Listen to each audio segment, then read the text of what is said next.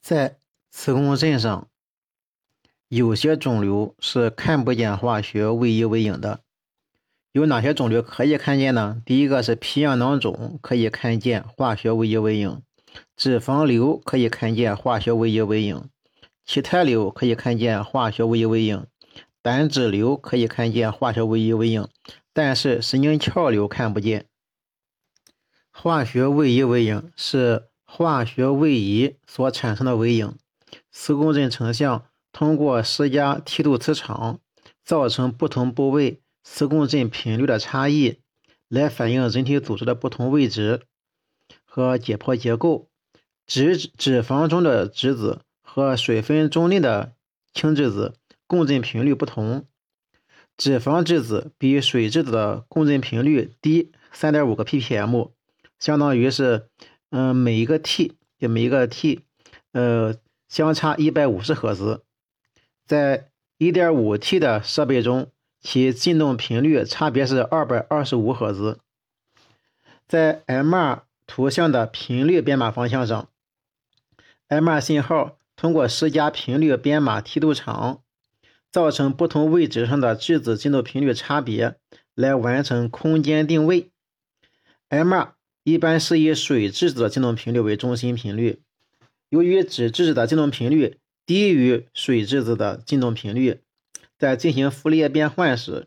会把脂质子振动的低频率误认为是空间位置的低频率。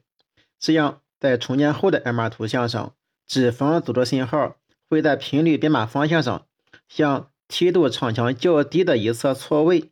而水分质子群不会移位。这样，这种移位在组织的一侧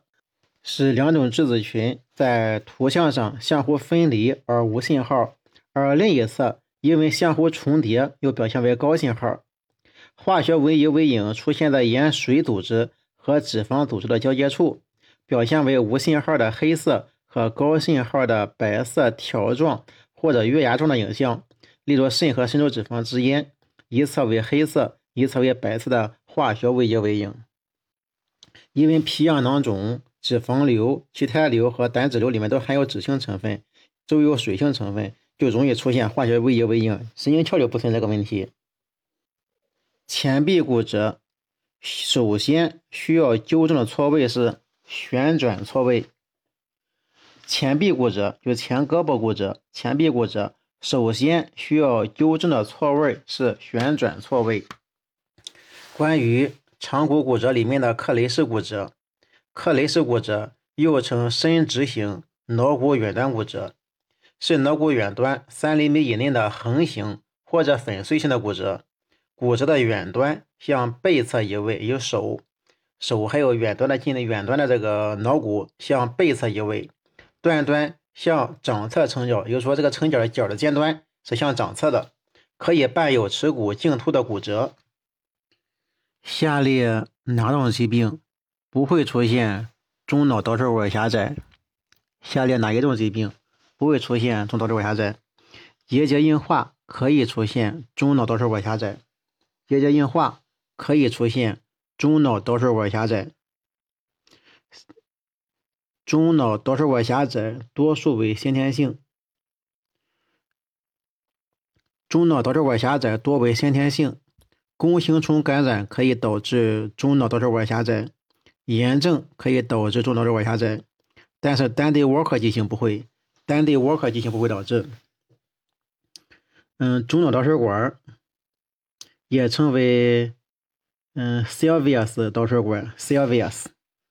是一条位于中脑的背侧，位于中脑背侧，连接第三脑室和第四脑室，长约十五毫米，横断面积约零点二到一点八平方毫米的一个狭窄的通道。是脑脊液在脑水中梗阻最常见的部位，导水管狭窄约占儿童脑积水的百分之六到六十六，占成人脑积水的百分之五到四十九。导水管狭窄可能是先天性的，如 X 线 X 染色体链锁脑积水，呃，阿诺的插蕊畸形、脊柱裂、脑膨出。，Daddy Walker 畸形等，也可能是后天性的，如宫内细菌或者病毒感染、早产儿脑室内或蛛网膜下腔出血、炎性粘连或者隔膜、囊尾疣病、松果体虚，或者呢是顶盖肿瘤的压迫等。还有四分之三的患者呢病因不明，称为特发性导血管狭窄。这个病有两个发病高峰，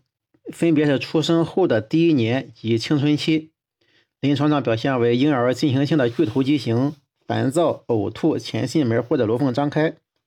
儿童多表现为颅高压症状和体征，如头痛、呕吐、腹泻、属突水肿。常年耐受代偿后，可出现慢性迟发性改变，如智能下降、学习困难、生长缓慢、垂体功能减退和亢进等。中老年人往往容易与正常颅压性脑积水混淆，表现为步态障碍、痴呆、尿失禁，通常伴有严重的三脑室扩大和巨头畸形。关于单对沃克综合征，又称为单对沃克囊肿、单对窝壳畸形。或者第四脑室中侧孔先天性闭锁，该病是一九一四年单对首次报道，为罕见的先天性疾病。但对变异性单对窝壳综合征的国内外文献报道比较少，病因不明，学说纷纭。嗯，但小脑隐部及第四脑室发育异常被认为是该病的主要原因。呃，结合近年来国内外的研究成果。提示该病与三九十三号染色体异常有关。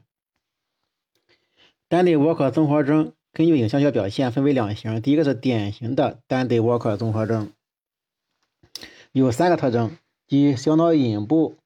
部分或者全部发育不良，小脑隐部部分或全发育不良，第四脑室背侧与枕大相通，第四脑室背侧与枕大池相通，枕大池极度扩张。枕大池极度扩张，伴有横窦、窦会，还有小脑膜的上移。第二是变异型单对窝壳综合征，是第四脑室和小脑上隐部相对正常，下隐部发育不全，脑积水发生较典型的少，程度也比较轻。关于病因和病机，第四脑室中间孔和侧孔，就第四脑室的中间孔还有侧孔。为先天性纤维网、纤维带或者囊肿所闭塞，被先天性纤维网、纤维带或囊肿所闭塞。枕大池被先天性脑脊膜膨出、小脑异位或脑膜感染粘连而阻塞，以及颅后窝中线肿瘤造成不同程度的脑积水。所以说，单对窝壳畸形或单对窝壳综合征，它属于第四脑室的病变。导致的脑积水，而不是中脑导血管狭窄导致的。胆总管囊肿的 CT 表现，胆总管囊肿的 CT 表现，胆总管囊肿在 CT 上呢，第一是肝令胆管扩张和胆总管扩张程度不成比例，肝令胆管扩张和胆总管的扩张程度不成比例。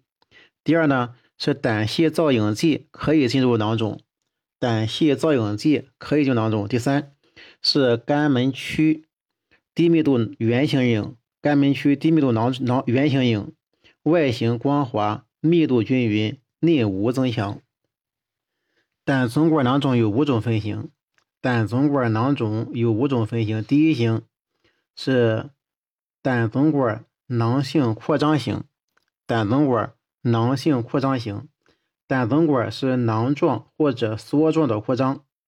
胆总管起始部到胰腺后的胆总管均呈囊性扩张，就是从胆总管的起始部位到胰腺后的胆总管均呈囊性扩张，囊肿通常直径为六到十八个厘米，可容纳三百到五百毫升胆汁，较大儿童甚至可以达到一千到一千五百毫升。胆总管囊肿第二型是胆总管起始型，是胆总管呢是一个单发的起始，多位于胆总管的外侧壁，比较少见，仅占二到三点一趴，在胆总管侧，嗯，在胆总管的侧壁有囊样的扩张，在胆总管的侧壁有囊样扩张，囊肿以狭窄的基底或者短蒂与胆总管侧壁相连，胆管的其余部分正常或者有轻度的扩张，还是相当于一个起始了，出了一个起始。胆总管囊肿第三型是胆总管囊肿脱垂型，这是罕见的，仅占一到五趴。嗯，病变表现为胆总管末端扩张，胆总管呢是末端扩张，并且渗入十二指肠内，胆总管末端扩张还渗入十二指肠内。此型在临床上有时被误诊为十二指肠内息肉或者肿瘤。嗯，一九七五年，日本学者头达内在阿劳桑类分类的基础上，增加了第四型、第五型，即多发扩张型和先天性肝内胆管扩张，先多发性扩张，多发扩张型。嗯，第一型呢有三亚型，嗯，一 A 型是胆总管囊性扩张，常见类型呢，嗯，常见类这是常见类型。第二型呢是阶段性胆总管囊性扩张，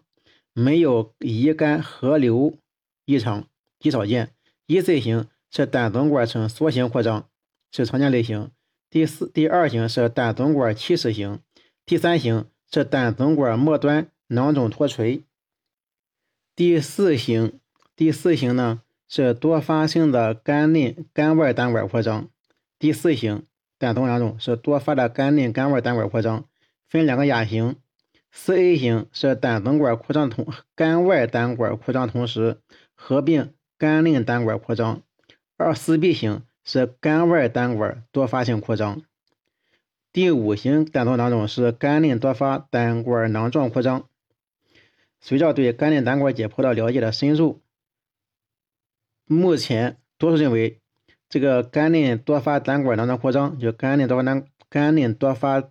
胆管囊状扩张是一种独立的病，叫卡罗利病，它与先天性胆管扩张症。就胆囊管囊肿有着本质的区别。盲肠扭转的一些表现为：盲肠扭转的一些表现为，第一是盲肠内侧或者外侧见 V 型切迹，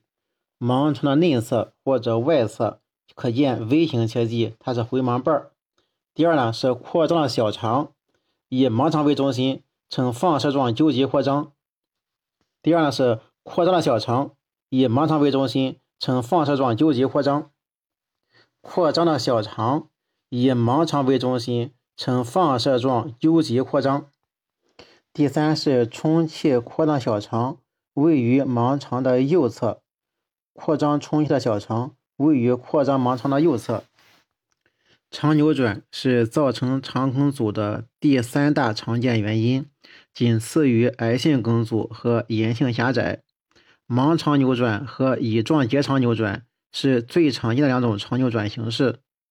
盲肠扭转与结肠旋转不良、盲肠和升结肠系膜异常变长有关。其中，肠系膜的异常可引起右结肠胀。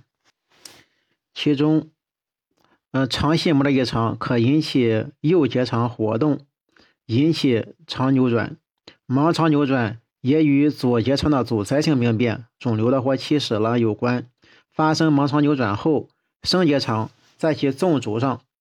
从一百八十度旋转至三百六十度，并将盲肠向上旋转至中线左侧。本病好发于二十岁到四人群，男性发育高于女性，通常是外科治疗。影像学表现是盲肠明显扩张。嗯，呈肾形盲肠扩张，嗯，